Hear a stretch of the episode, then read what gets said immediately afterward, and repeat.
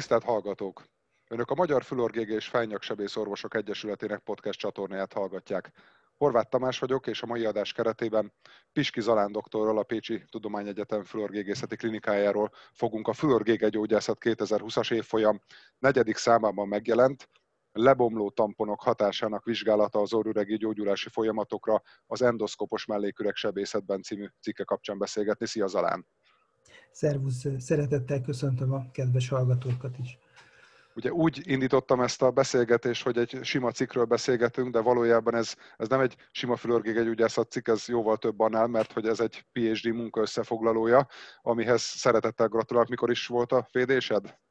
Köszönöm szépen. Ez múlt év júniusában. Hát a múlt évet ugye azt úgy kell tekintenünk, hogy egy pár, pár, igen, pár napja vagyunk még csak az új évben. Friss, friss, még meleg, meleg a, a, a PhD védés. Nagyon gratulálok hozzá, nagyon szép munka, és ennek kapcsán szeretnék egy pár gondolatot így jobban körbejárni a, a cikket kapcsán. Legelőször is szerintem érdemes arra egy kicsit kitérni, hogy van-e konkrétan arra ilyen statisztika, vagy bármilyen adatot esetleg arra vonatkozólag tudsz-e mondani, hogy milyen gyakori a, a melléküreg műtétek után, az endoszkopos melléküreg műtétek után a különböző szövődmények, most persze a, a, a ilyen pörkösödés nem biztos ide tartozik, de például vérzés, hegesedés, egyéb sebgyógyulási zavar, vagy bármilyen más ilyen posztoperatív szövődmény. Tudsz -e esetleg erre statisztikákat, számokat mondani? Igen, van ilyen statisztika, egészen nagy betegszám mellett végeztek felméréseket különböző szerzők, és azt lehet mondani, hogy az úgynevezett minor komplikációk, amelyek alatt értetjük a, a szemhéj, ödémát, hematómát, kisebb érzéseket, hegesedéseket, a szaglás romlást, mert hát ilyen is lehet sajnos, vagy akár paresztéziákat, oszteitiszes eseteket, ezek nagyon-nagyon durva megközelítéssel olyan 5% körül alakulnak, e, és ami, ami fontosabb talán, hogy, hogy olyan fél százalék alatt van a súlyos szövődmények aránya, ez a koponyabázis sérülés, az orbita sérülés, illetve a nagyérsérülés. Most ez első hallásra hát vagy nem tudom, hogy kinek-kinek tűnik soknak vagy kevésnek. Én azt gondolom, hogy, hogy azért ez egy magas morbiditás ahhoz mhm. képest, uh-huh. hogy ez mennyire gyakori műtét, illetve hogy ahogy mondani szokták, hogy majdnem nem kezdő műtét a fülorvégészetbe. Mhm, uh-huh. Hát azért szerintem ezek a számok fél százalékos potenciálisan letális szövődmény arány, meg az 5 százalékos szövődmény arány az, az szerintem azért nem annyira nagyon jó. Valóban, valóban. És még itt azt megjegyezném, hogy nagyon jó, hogy említetted a pörkösödést, mert azt érdekes mód valóban nem szokták szövődményként tekinteni nem, nem szoktak szövődményként tekinteni erre, pedig hát egy nagy mértékű pörkösödés, az, az, az, azt gondolom, hogy nem biztos, hogy, hogy belefér a normális sebgyógyulásba, de hát nehéz eldönteni azt, hogy most mi a kis pörkösödés, meg a nagy pörkösödés. És ugye a munkádnak a címe az, hogy lebomló tamponok, azzal kapcsolatos volt az egész kutató munkád, és hát a tamponok nem idegen ugye a melléküreg műtéteknél, a hagyományos tamponás az, az gész tamponokkal történt, aminek az elsődleges célja a posztoperatív érzéscsillapítás volt, és mi a gond ezekkel a hagyományos gésztamponokkal? Miért nem jók ezek? Miért kell más, más irányba menni? Elsődlegesen az a, a fő hátrányuk, hogy ki kell őket venni. Tehát az már mindenképpen egy, egy, egy hátrány, egy olyan tamponnal szemben, amit még nem kell kivenni, egész egyszerűen azért, mert ez rendkívül fájdalmas. A betegeknek a, a legmaradandóbb emléke ezzel a műtéttel kapcsolatban a, a tampon kivétel, rendszeresen kollabálnak a, a betegek, vagy hát lehet, lehet, hogy valamit mit csinálunk rosszul, de, de az én tapasztalatom szerint abszolút nem ritka, és, és vérzéssel jár, tehát azt azért mindenki látja, hogy amikor a tampont kiveszi, akkor egész komoly vérzések jelentkezhetnek. Ez főteltőleg azért van, mert a tampon eltávolításánál azt a komplett gyógyuló réteget a sebről letépjük, és ha belegondolunk, ez azt jelenti, hogy akkor igazából másnap egy ugyanolyan állapotot hagyunk a, a betegbe, mintha csak most jött volna ki a műtőből. Ez igazolva is van egyébként az irodalomban, állatmodellen is. Ezen kívül, hát ami már tényleg ritkaság, de esetleg ezeket a parafinozott tamponokat látják a hátterébe egyes ilyen parafinóma, mioszferulózis, ilyen idegentest típusú reakciók hátterébe, ezek ez elég ritkán vannak, de azért ezt is megemlítem, mint hátrány. Ja, tehát az a farabuci helyzet van, hogy magukkal a tampon eltávolítása ugyanazt a vérzést tudjuk előidézni, amit meg szerettünk Igen. volna gátolni. Igen, most jöttünk volna ki a műtőből. Igen. És egyébként ezek a bizonyos lebomló tamponok, amik közül több ö, ö, más eltérő molekula szerkezetű tampont is vizsgáltatok, ezek, ezek mióta léteznek, vagy egyfajta ilyen történelmi jellegű rövid ilyen áttekintést tudnál adni ebben a témában? A, az első közlemények már a 60-as években megjelentek, felszívódó, vagy inkább fogalmazunk úgy, hogy lebomló tamponokkal kapcsolatban. Az fontos még megemlíteni, hogy itt igazából nagyon sok esetben olyan anyagról beszélünk, amit nem fülorgégészeti használatra találtak ki. Tehát, hogyha most az összes olyan anyagot, amit egyébként lehet, vagy lehetne ortamponálásra használni, megvizsgálunk, akkor annak csak egy töredéke az, amit kimondottan, mint endoszkópos orműtétek során alkalmazható ortampont fejlesztettek ki. Tehát így a, így a történetét is nehéz ezeknek a, ezeknek a szereknek végigkövetni. A fülorgégészetben igazából nem túl régóta használ. 2000-es évek elejétől szaporodtak meg inkább a közlemények a témába. Tehát azért ez még mindig egy, egy viszonylag új ö, dolog. 2010 körül től elérhetőek csak a, a kimondottan ortamponként fejlesztett megoldások is. Nagy, nagy részt, tehát korábban például endoszkópos kolecisztektómiákhoz és egyebekhez fejlesztett szerekről beszéltünk. Tehát ott ezek a, ezek a diffúz, ilyen máj, egyéb parenyimás szervérzésekre dolgozták ki ezeket a hemosztatikus anyagokat, amiket, amiket beemelt a rinológia a fegyvertárába. Na, tehát ezek kifejezetten friss téma, vagy újdonságként hat itt a területen. Hát, na, nagyjából azt lehet mondani, hogy ez nem egy, nem egy, nem egy túl régi. Uh-huh. Ugye szóba kerültek a hagyományos gésztamponok, aztán áttértünk erre a, a lebomló tamponok kvázi történelmére, és ezzel egyre jobban közelítünk a ti konkrét témátok, a konkrét témát felé. El tudnád mondani itt, hogy mi is volt a, a kutatómunkátok, a vizsgálataitoknak a pontosabb célja, mire törekedtetek? Ha nagyon röviden akarom megfogalmazni, akkor az volt a célunk, hogy kiderítsük, melyik a legjobb. Ez, ez egy elég, elég nehéz feladat, csak nem lehetetlen, hiszen rengeteg féle anyag van, melyek közül azért többet ki lehet zárni, akár az ára, akár az állaga, vagy, vagy egyéb problémás tulajdonságai miatt, de még így is nagyon sok ortamponálásra alkalmas szer található meg a, a piacon. Ezek közül választottunk összesen hármat, három különböző tanulmányunkba.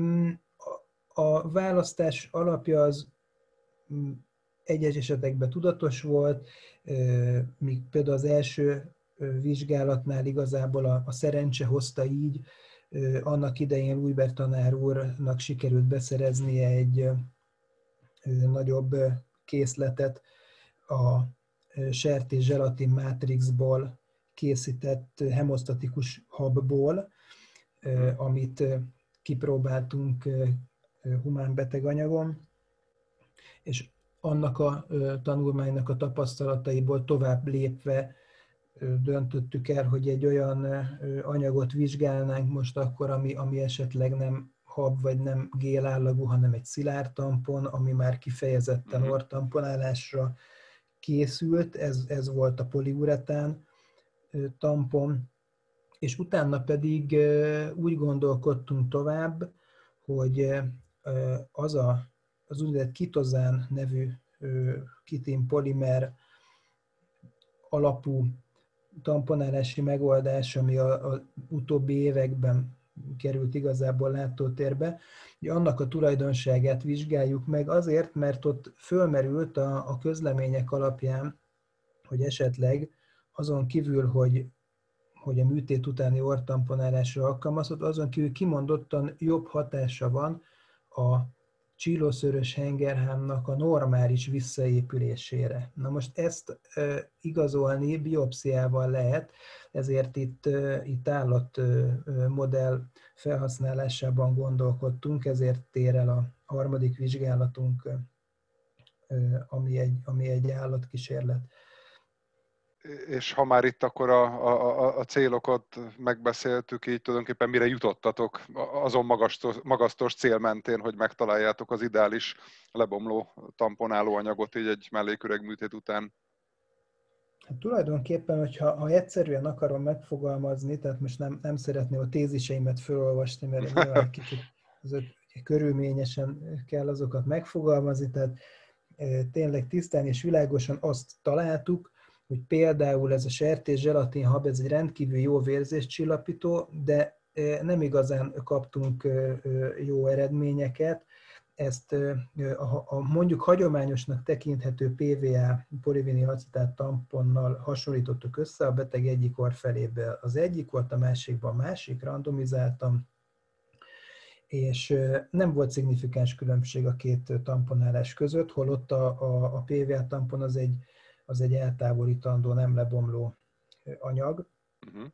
És minden mellett ez a sertészselatimátix az igen drága, tehát ilyen 80 ezer forint környéki egyszeri, hát az egyszeri adagnak a, a költsége, úgyhogy az, az hát semmiképpen nem lehet benne, nagyjából annyi a finanszírozás. Hát igen, elviszi az egész műtői, a, a, a finanszírozást, igen.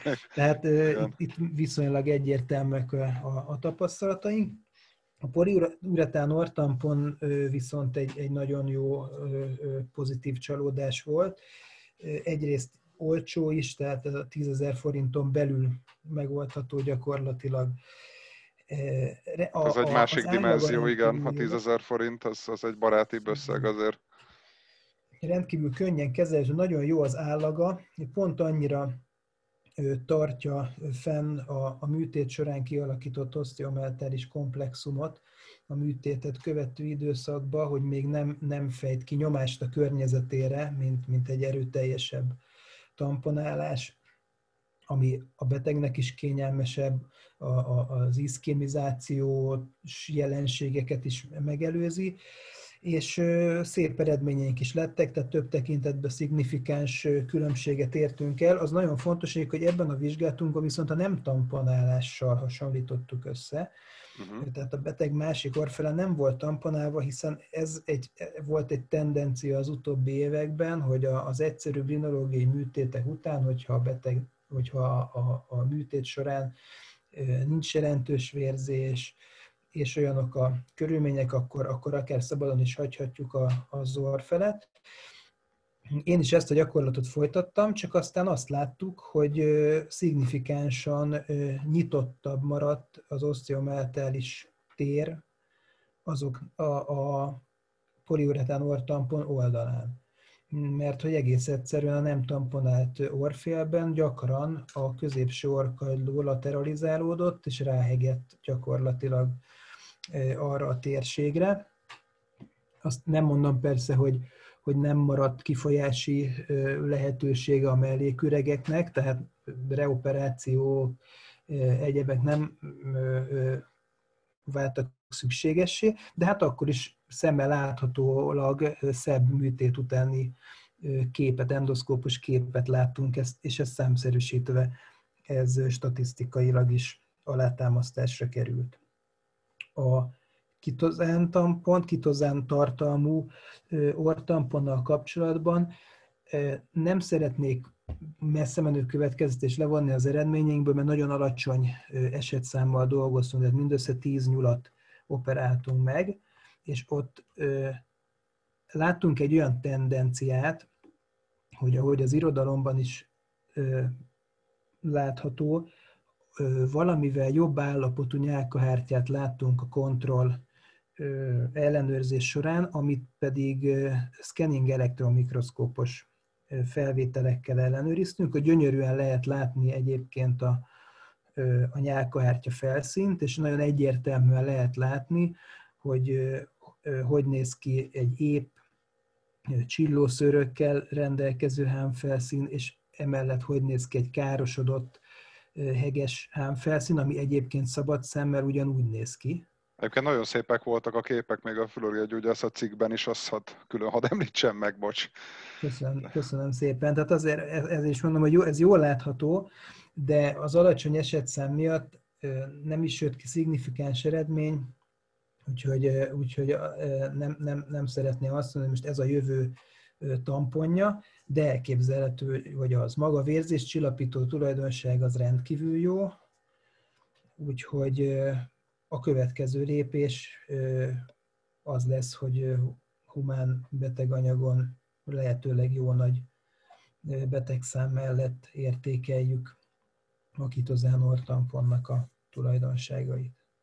Hát ez nagyon jó, mert magában hordoz a perspektívát, azért a jövő, jövő fülorgégészeinek is érdemes hagyni valami falatot, ami még így el, elrágódhat. És az sem egy drága eszköz, tehát ez is még egy ugyanannyiba kerül, mint a poliuretán ortampon.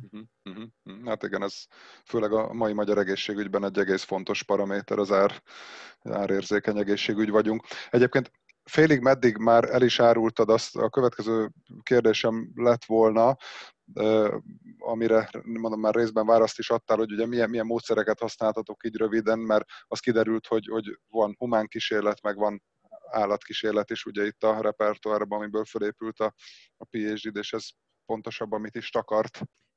Még egyszer, hogyha össze, összefoglalom, akkor tehát arról van szó, hogy egy a sertés zselatin mátrix hemosztatikus habbal egy humán vizsgálatot mhm. végeztünk úgy, hogy a, a beteg egyik orr felét azzal láttuk el közvetlen a műtét után, tehát két oldali mhm. ö, fest végeztünk, minden beteg ö, orpolipozissal járó krónikus sinusinusitisben szenvedett, tehát csak ezt a fajta entitást vontuk be a, a studiba, hasonló kiterjedésű polipózis volt mind a két oldalon, és utána a, az első, a negyedik és a tizenkettedik héten végeztünk endoszkópos kontrollt, illetve kérdőivel is felmértük a, az eredményeket. A, azokra a dolgokra kérdeztünk rá betegek szubjektív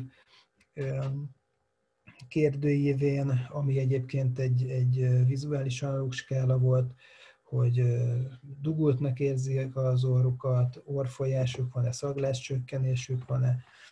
Az endoszkópos ellenőrzésen pedig a pörkösödést, hegesedést, ödémát, vérzést, illetve az osztiometális komplexumnak a, az átjárhatóságát és az orváladéknak a minőségét vizsgáltuk.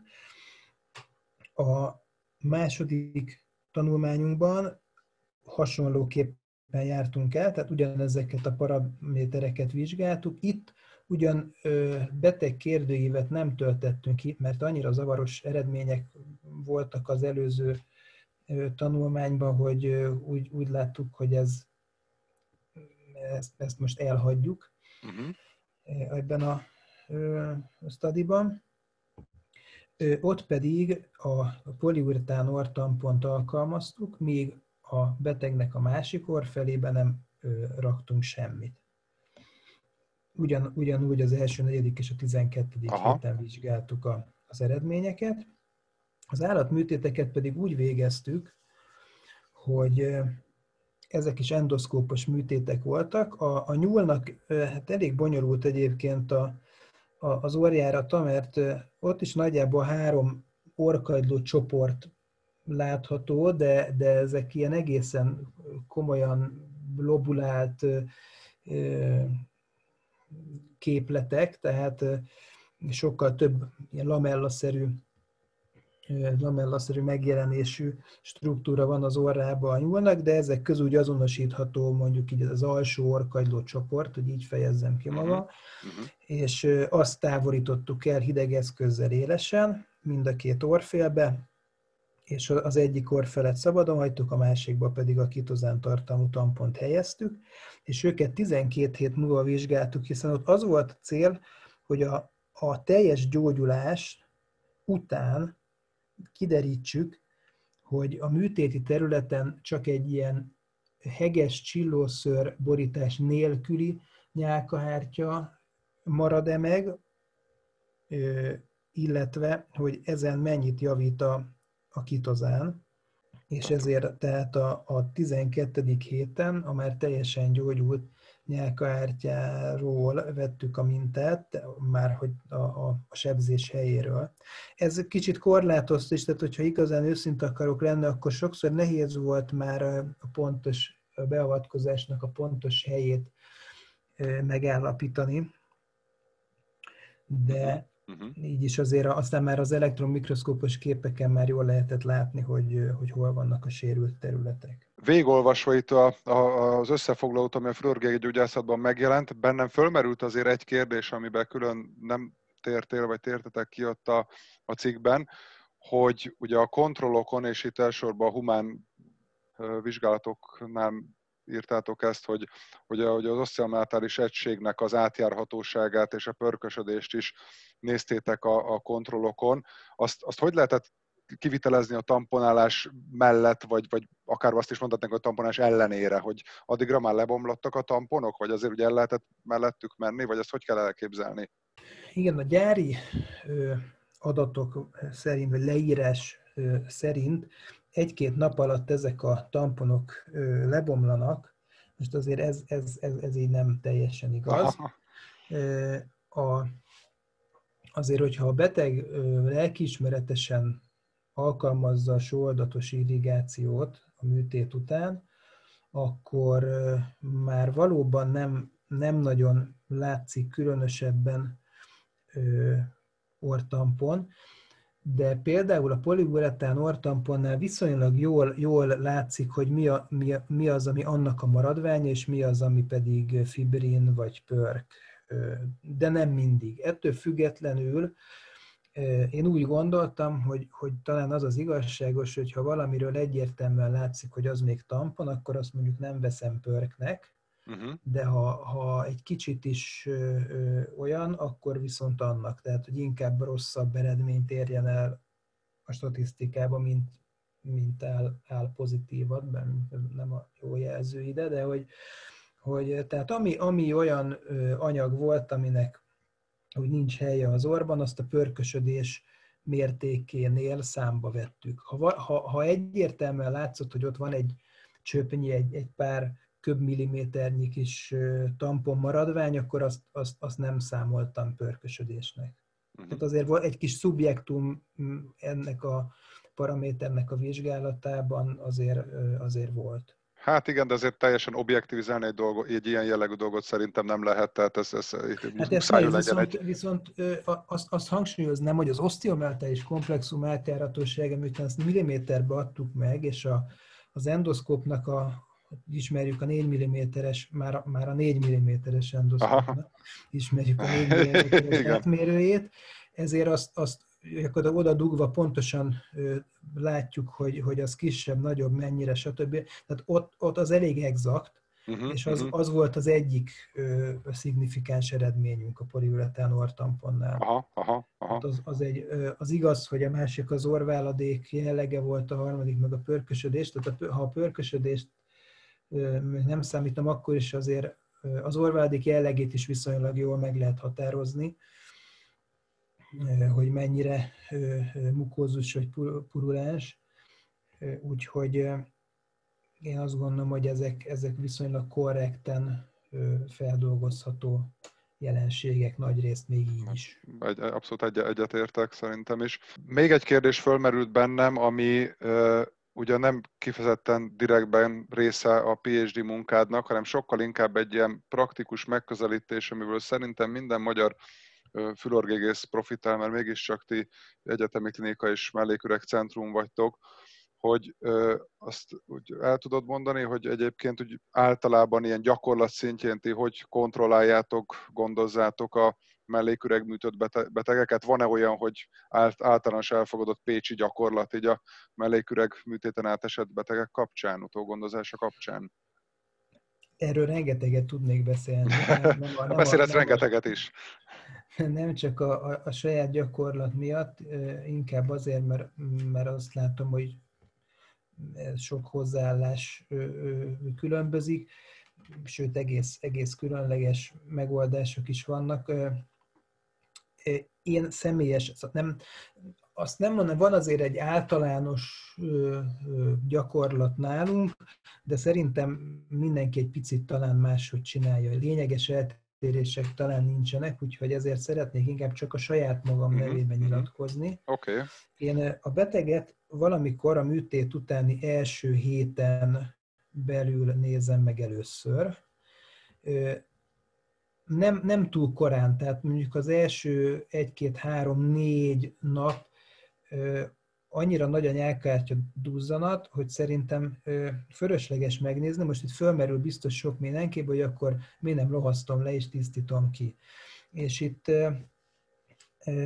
ennek az az oka, én viszonylag jó szakmai kapcsolatban vagyok szerencsére Rainer Weber professzor úrral, Németországból, aki, aki ennek az egész tamponálás témakörnek a, a nagy tudója, uh-huh. És neki van egy, egy egészen extrém megoldása a posztoperatív kezelésre. Na. Szerintem akik jártak már nemzetközi konferenciákon, és hallották az ő előadásait, ott biztos, hogy hogy megjegyezték ezt, mert nehéz elfelejteni. Hát ő egész egyszerűen fogja a beteg orrát a műtét végeztével, és beragasztja. Tehát wow. teljesen eldugítja, de egy, egy, konkrétan egy, egy steri strippel teljesen nullára eldugítja a beteg orrát, és azt Hát régen még két hetet is, most azt hiszem már megenyhült a szíve egy kicsit, és, és mert csak egy, egy, hétig, egy hétig úgy tartja dugult a betegeket, mert azt mondja, hogy az orr üregben egy légúti nyálkahártya van, mint a nevében is benne van, annak nedvesnek kell lenni, tehát az biztos, hogy az a, a főleg, ha még sérülés is éri az orrot, már hogy a, a, az orr nyálkahártyát, akkor, ö, akkor teszünk neki jobbat, hogyha nem kiszáradni hagyjuk, hanem, hanem ö, maradjon nedvesen. Ez valamennyire ö, logikus is, mert hát eleve maga az a, az az ödéma, illetve a, a, az orszelep régióban ö, ö, tényleg elzárja magát az orra műtét után automatikusan, tehát úgy látjuk, hogy ez egy védekező reflexe Aha, igazából. Nem egy véletlen dolog. Ami, vagy legalábbis én ezt gondolom, most tehát hangsúlyozom, ez saját véleményem, és nem, nem tudom alátámasztani irodalmi adatokkal, tehát lehet, hogy butaságokat beszélek, de én így gondolom, hogy, hogy ez, ez se véletlen van. Tehát én azt gondolom, hogy az orr műtét után, hogyha eldugul a beteg orra, akkor pár napig maradjon is dugult, mert abban a párás környezetben biztos, hogy jobban fog gyógyulni, mint hogyha orcseppesztetjük a beteget műtét után, és állandóan tágan tartjuk az, ami persze lehet, hogy a betegnek kényelmesebb, nem tudom. Ezen, ezzel abszolút nem kell egyetérteni, tehát tényleg mindenkire rábízom, hogy milyen technikát alkalmaz. Nekem ez a, ez a véleményem. Uh-huh. Az természetes, hogy utána, amikor az első héten megvizsgálom, lelohasztom, kitisztítom, mert azért az sem jó valószínűleg, hogy, hogy mondjuk hetekig nagy tömegű pörk és váladék pang az orrába a betegnek, biztos, hogy az sem jó, ezért valamikor az első héten ezt, ezt elvégzem, ezt a tisztítást, és utána valamikor az első hónap végén nézem meg még a beteget, ami azért nagyon fontos, mert hogyha összenövés alakul ki véletlenül, az körülbelül addigra alakul ki. Uh-huh. Tehát a, a, a, a, akkor még nem nagyon kell örülni, amikor az első héten nincs összenövés, mert az akkor még soha nincsen. Úgyhogy az, az, az pont azért egy kicsit később ellenőrzöm le. Illetve utána azért évente én kontrollálom a, a gyulladásos betegeket is. Uh-huh. De körülbelül ez a... És természetesen, a, a, ami a betegnek a teendője, a legfontosabb a sóoldatos öblítés, ezt Tehát, akartam kérdezni, hogy az, az, a az irrigációval mi a helyzet. Igen, igen, igen. hogy, az, hogy, hogy nem, én nem piszkálom egy pár napig a beteg orrát, amellett ő viszont folyamatosan öblíti, uh-huh. tehát éppen ezért jó esetben nem is halmozódik föl annyi pörk és, és váladék. Uh-huh. Úgyhogy ez, ez fontos, de az orkenőcsöket, meg az orcseppezést, azt én a saját gyakorlatomban nem alkalmazom. Uh-huh. Illetve nem javasolom a betegeknek műtét után, csak a sóoldatot. Uh-huh. Nagyjából, ahol mondjuk külföldi gyakorlatok, amelyekre rálátáson volt, azok is így gondolják. Tehát és például mi a helyzet van az eszteroiddal, ha esetleg erre még külön ki lehet térni, hogy te mikor adod vissza, visszaadod, nem adod? Azt, azt mondjuk egy masszív polipos betegnél. Azt mindenképpen visszaadom, tehát akinek, akinek krónikus rhinosinusitis van, az, az mindenképpen műtét után is rákényszerül erre. Igazából vissza lehetne adni rögtön is, de én azért nem adom vissza rögtön, mert tök fölösleges, miután a betegnek el van az orra dugulva, mm-hmm. meg mhm. benne van mindenféle váladék, tehát most azonnal, én, én két hét múlva szoktam visszaadni, lehet korábban is, csak addig, addig még, még szerintem úgy sincs, úgy se jut be, ahova kéne. Az alatt a két hét alatt nem, nem fog azért újra polip kinőni. Értem. Oké, okay, hát külön köszönöm ezt a gyakorlati megközelítést, amit szerintem mindenki nagyon jól memorizálni fog, majd meg, megpróbálja beépíteni gyakorlatába. Illetve, hogy általában nagyon szépen köszönöm ezt a beszélgetést, mert hogy tényleg kiváló volt ez a PhD munka és ennek az összefoglalója. Nem tudom, hogy benned fölmerült-e bármi olyan, amit én így külön nem kérdeztem meg, de esetleg érdemesnek tartod még megemlíteni, vagy rátérni? Azt hiszem, amit, amit szerettem volna, azt, azt elmondtam. Persze minden kérdést ki lehetne még fejteni sokkal jobban, de a, akkor már bizonyosan unalmassá válna a beszélgetés mindenki számára, úgyhogy de szerintem, de ez így nem, ne, nem volt rossz, meg ez biztos, hogy nem volt unalmas. Akkor hát még egyszer nagyon szépen köszönöm segítségedet, meg a, meg a munkádhoz, még egyszer gratulálok. A hallgatóknak pedig nagyon szépen köszönöm a figyelmet. Szia Zalán! Én, én köszönöm szépen a lehetőséget, szervusz!